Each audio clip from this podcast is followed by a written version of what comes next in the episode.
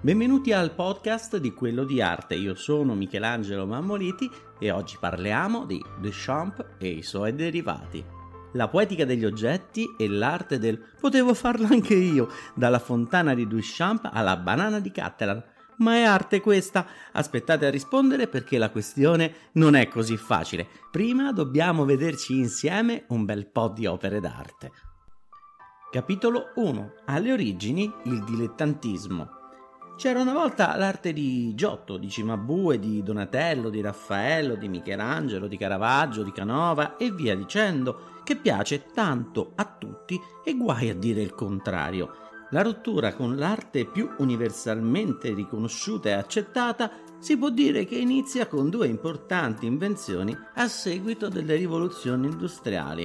La prima grande invenzione è stata la fotografia e il primo click è da attribuirsi a Joseph Nicephore Nietzsche nel 1827. L'invenzione era semplice, c'era bisogno di una camera oscura opportunamente modificata e di una lamina di peltro trattata chimicamente che si ossidava solo con l'esposizione della luce del sole e dato che c'entrava il sole, Nietzsche la chiamava eliografia scrittura di sole. Purtroppo per lui però queste fotografie non si facevano così veloci ed è giusto sapere che la prima fotografia universalmente realizzata o riconosciuta come tale, ovvero una vista dalla finestra allegra proprio di Nietzsche, ha richiesto come tempo di esposizione, cioè come quel tempo di click di 8 ore. Infatti se osservate attentamente la fotografia vi potete rendere conto da soli che le luci al suo interno non sono così coerenti. Una fotografia in otto ore, ma ci pensate, nel 1826 farsi un selfie non era così facile. E se la fotografia può sembrare comunque, a parte il tempo di esposizione, qualcosa di estremamente rivoluzionario, c'è un'altra che riguarda proprio i pittori. Ma qui dobbiamo aspettare una quindicina d'anni dopo l'invenzione della fotografia, perché l'11 settembre del 1841 John Gofferand brevetta proprio il tubetto di colore. Il tubetto è un'invenzione sensazionale perché permette agli artisti, uno, di non doversi ogni volta preparare i colori, ma due, soprattutto, non hanno bisogno di sapere come il colore si doveva realizzare e questo era uno dei più grandi segreti di bottega che gli artisti si passavano da maestro ad allievo. Insomma, il tubetto di colore libera dalla necessità di dover frequentare una scuola, un'accademia, un percorso che prima era obbligatorio per imparare a fare i colori. In pratica, nella seconda metà dell'Ottocento, ogni artista o sedicente tale poteva fare quel che voleva e chiunque poteva fare arte solo per piacere, per diletto. Su questa onda le industrie non si fermano e trovano nel mercato di fine Ottocento una fetta di appassionati di pittura che tra un atelier e un bistrò, tra un tabarene e una maison de dame iniziano a produrre arte destinata non più alle grandi committenze ma a una borghesia medio-alta che sta emergendo grazie a una ricchezza sociale più diffusa, conseguenza anche del progresso industriale. Le dimensioni delle tele però diventano più piccole per adattarsi alle case cittadine e i temi si adattano al costo e al gusto dei borghesi. È il tempo degli impressionisti e già il loro modo di dipingere fa storcere il naso a quegli osservatori che guardano quelle tele che sono solo l'impressione di un quadro. Impressione sole nascente, impressione, ne ero sicuro ci deve essere dell'impressione là dentro. E che libertà, che disinvoltura nell'esecuzione. La carta da parati allo stato embrionale è ancora più curata di questo dipinto. Così scriveva il giornalista Louis Leroy nell'articolo L'esposizione impressionista in Le Chiarivari il 25 aprile del 1874. C'è da chiedersi che cosa avrebbe detto se avesse visto quel che sarebbe accaduto dopo. Qualcosa di simile a quello che è successo agli impressionisti francesi però accaduto ed è stato al movimento dei Fauve, con la dura critica di Louis Vasselot che li aveva definiti mentalmente come belve. Questo Baselot non sbagliò solo questa, ma si dimostrò altrettanto cieco alle novità perché fu sempre lui, in un'altra stroncatura, a definire Picasso, Braque e la loro compagnia come cubisti. Con buona pace degli artisti, la visione dei critici è andata in secondo piano e dagli artisti proprio è andata la storia e di chi scriveva quel che è rimasto è stato soltanto un momento di macchietta. Capitolo 2 Parliamo di cose strane. Se gli impressionisti potevano passare inosservati alla critica contemporanea, chi apre la stagione delle cose strane nell'arte è il movimento Dada, fondato a Zurigo nel 1917, in mezzo, sia per quando sia per dove, alla prima guerra mondiale. L'artista di punta del Dada è stato Marcel Duchamp, una delle colonne portanti dell'arte moderna e probabilmente uno dei più fantasiosi alchimisti del Novecento. Infatti, con l'azione Dada, Duchamp trasformava il piombo in oro, un oggetto comune trovato già pronto, un ready-made, in un'opera d'arte che molto spesso, ancora oggi, fa parlare di sé. Così prende un orinatoio, un ready made, lo porta in un museo, lo decontestualizza, lo toglie fuori dal suo ambiente e lo rinomina fontana, ribattandogli letteralmente il significato, il piombo in oro. Quella di Duchamp era una critica spietata alla condizione dell'uomo in guerra come l'umanità in guerra si annulla, allo stesso modo l'artista annulla la sua identità e la sua capacità di fare una sorta di suicidio mentale che col tempo si rivelerà essere più prolifico di ogni previsione. Capitolo 3 La poetica degli oggetti. Il Novecento è segnato dalla lenta e progressiva crescita di opere d'arte che hanno oggetti come soggetto Forse proprio per questa lenta progressione in pochi si sono accorti materialmente che i tempi stavano cambiando. L'oggetto, se lo si affronta come tema, trova la soluzione in modo molto facile quando lo si considera un simulacro dell'uomo, un correlativo oggettivo di molti valori Piano piano molti artisti, anche di stampo più accademico, spostano l'attenzione dagli umani verso soggetti più popolari, pur mantenendo i valori di una tradizione tecnica pittorica più radicata nella scuola che nei bistrò. È il momento in cui crescono movimenti come la metafisica, il surrealismo, il realismo magico e si conferma anche un cubismo più classicista. Il compromesso tra arte e oggetto sembrava raggiunto e a dispetto di quello slancio portato avanti dal Dada subisce un importante freno anche perché la Grande Guerra fu assorbita dai governi totalitari che si installarono subito dopo e che avevano rilanciato il ritorno alla classicità. Nonostante molti non accettarono le imposizioni fasciste, naziste, franchiste, eccetera, gli oggetti erano utilizzati per destabilizzare lo status quo, l'ordine costituito delle cose e riuscivano a convivere senza destare troppi scandali accanto all'arte più apologetica. Capitolo 4. Tutta un'altra materia. Le rivoluzioni industriali avevano contribuito all'emancipazione degli artisti dalle accademie, ma lo strascico di quelle rivoluzioni aumentò la capacità bellica delle grandi nazioni fino al drammatico epilogo, una guerra che iniziò con la deportazione e l'assassinio di milioni di persone e si concluse con lo sgancio efferato di due bombe atomiche. Nei lager si applicava un sistema di sterminio di massa al pari di una catena di montaggio. La fusione nucleare, in quel caso, fu l'innovazione tecnologica mal peggio utilizzata. Nonostante questo, forse anche per superare il male subito, molti artisti si misero a utilizzare materiali e tecniche provenienti dall'industria, la ricostruzione fu portata avanti sulle due coste dell'Oceano Atlantico. In ogni caso si sviluppò un pensiero profondo proprio andando a cercare la materia nella sua più intima essenza. In Europa si formarono movimenti informali nelle cui schiere stavano artisti che la guerra l'avevano subita, come Burri che era medico e Fautrier che visse il campo di prigionia da partigiano.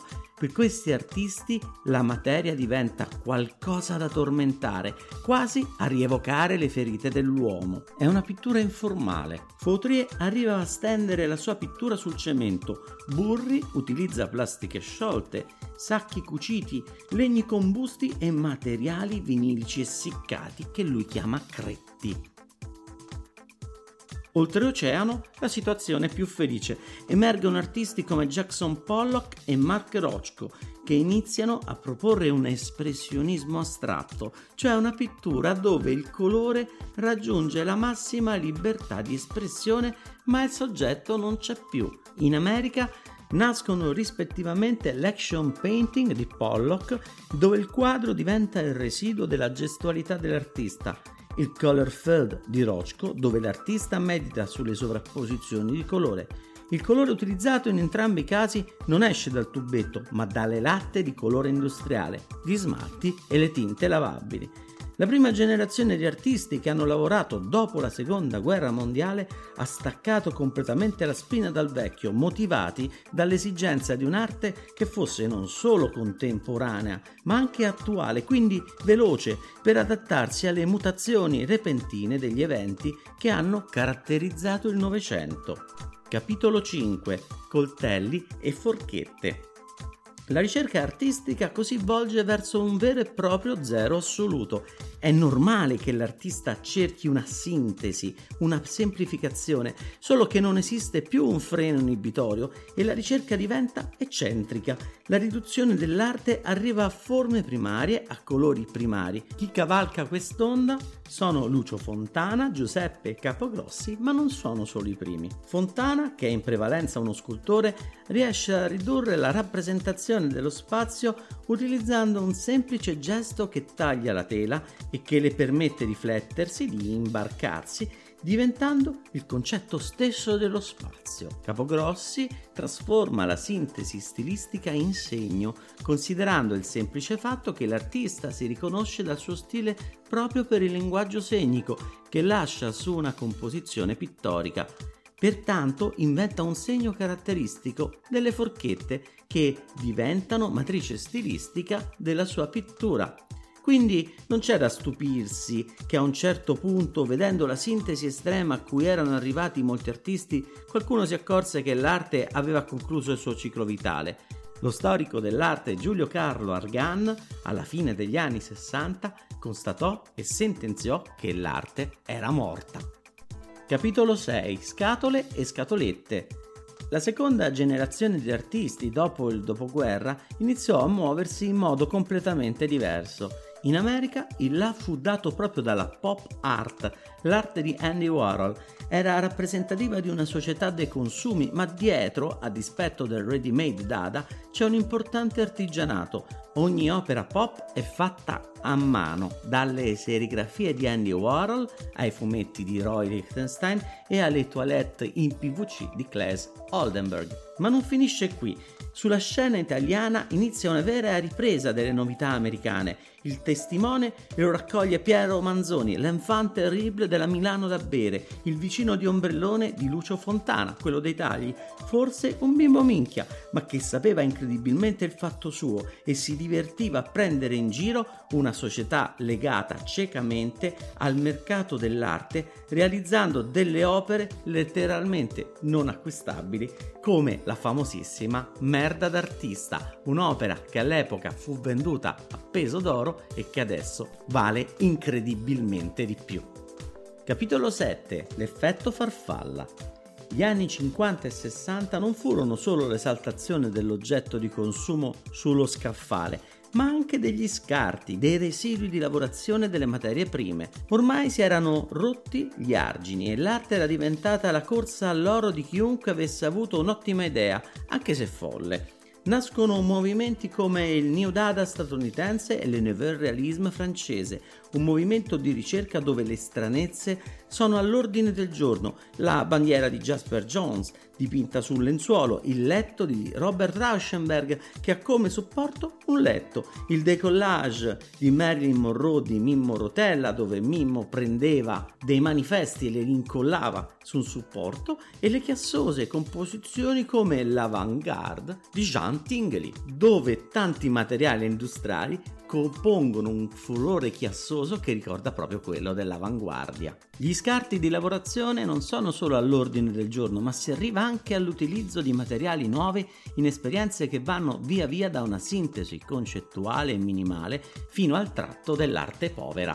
E così l'arte concettuale di Joseph Kossuth che realizza tre serie, una in fotografia, una reale e una nella sua definizione da dizionario, oppure le superfici bianche e minimali di Enrico Castellani dove il bianco si modula con effetti ottici diversi, gli igloo di scarti industriali realizzati da Mario Merz, oppure la scultura mangiante di Giovanni Anselmo dove un pezzo di granito si mangia letteralmente un cespo di insalata. E se non ci dovesse bastare, iniziamo a vedere introdurre anche situazioni animalesche come i bachi da setola di Pino Pascali che non sono altro dei lunghi lombrichi fatti con degli scopettoni oppure i 12 cavalli esposti da Gianni Sconnellis nella galleria Lattico a Roma dove protagonisti sono proprio dei cavalli veri.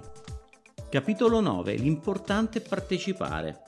Purtroppo il sentimento che ci lasciano certe attività di arte contemporanea ci destabilizza dall'ordine dell'arte che siamo abituati a vedere sui libri di scuola. E in fondo la nostra incomprensione nasce anche dal fatto che in tempi di formazione abbiamo dedicato, se ci ha detto bene, solo un decimo del tempo all'arte dei nostri giorni, argomento che si consuma di corsa nell'ultima parte del quinto anno, Perciò, se 9 quadri su 10 sono fatti a regola d'arte, l'ultimo ci appare erroneamente fuori luogo.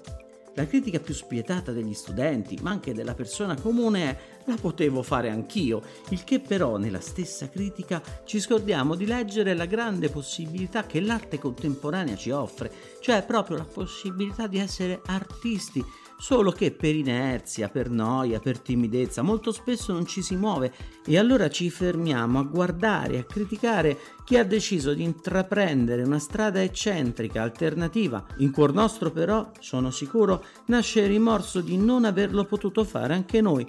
Tuttavia vi sfido, provate a fare un'opera d'arte e inviarmela a quello di arte chiocciolagmail.com e vi farò una lettura critica che vi sbalordirà e vi farà sentire artisti della contemporaneità. Ovviamente sarà una critica completamente gratis, provateci, mandatela, potrebbe diventare l'inizio di una nuova forma d'arte di cui proprio voi potreste essere i protagonisti. Capitolo 9. Ma è arte questa? La poetica degli oggetti, del prodotto industriale nuovo, usato, riusato, sembra essere il grande business dell'arte del Novecento e a molti dà fastidio solo perché esiste, ma in fondo, come diceva Joseph Boyce, l'arte non è lì per essere capita, anzi, l'artista è colui che getta un sasso. Il sasso può cadere sulla pietra facendo un rumore sordo, può cadere sulla sabbia e segnare un cratere, può cadere in acqua e dare vita alle onde che la fanno riverberare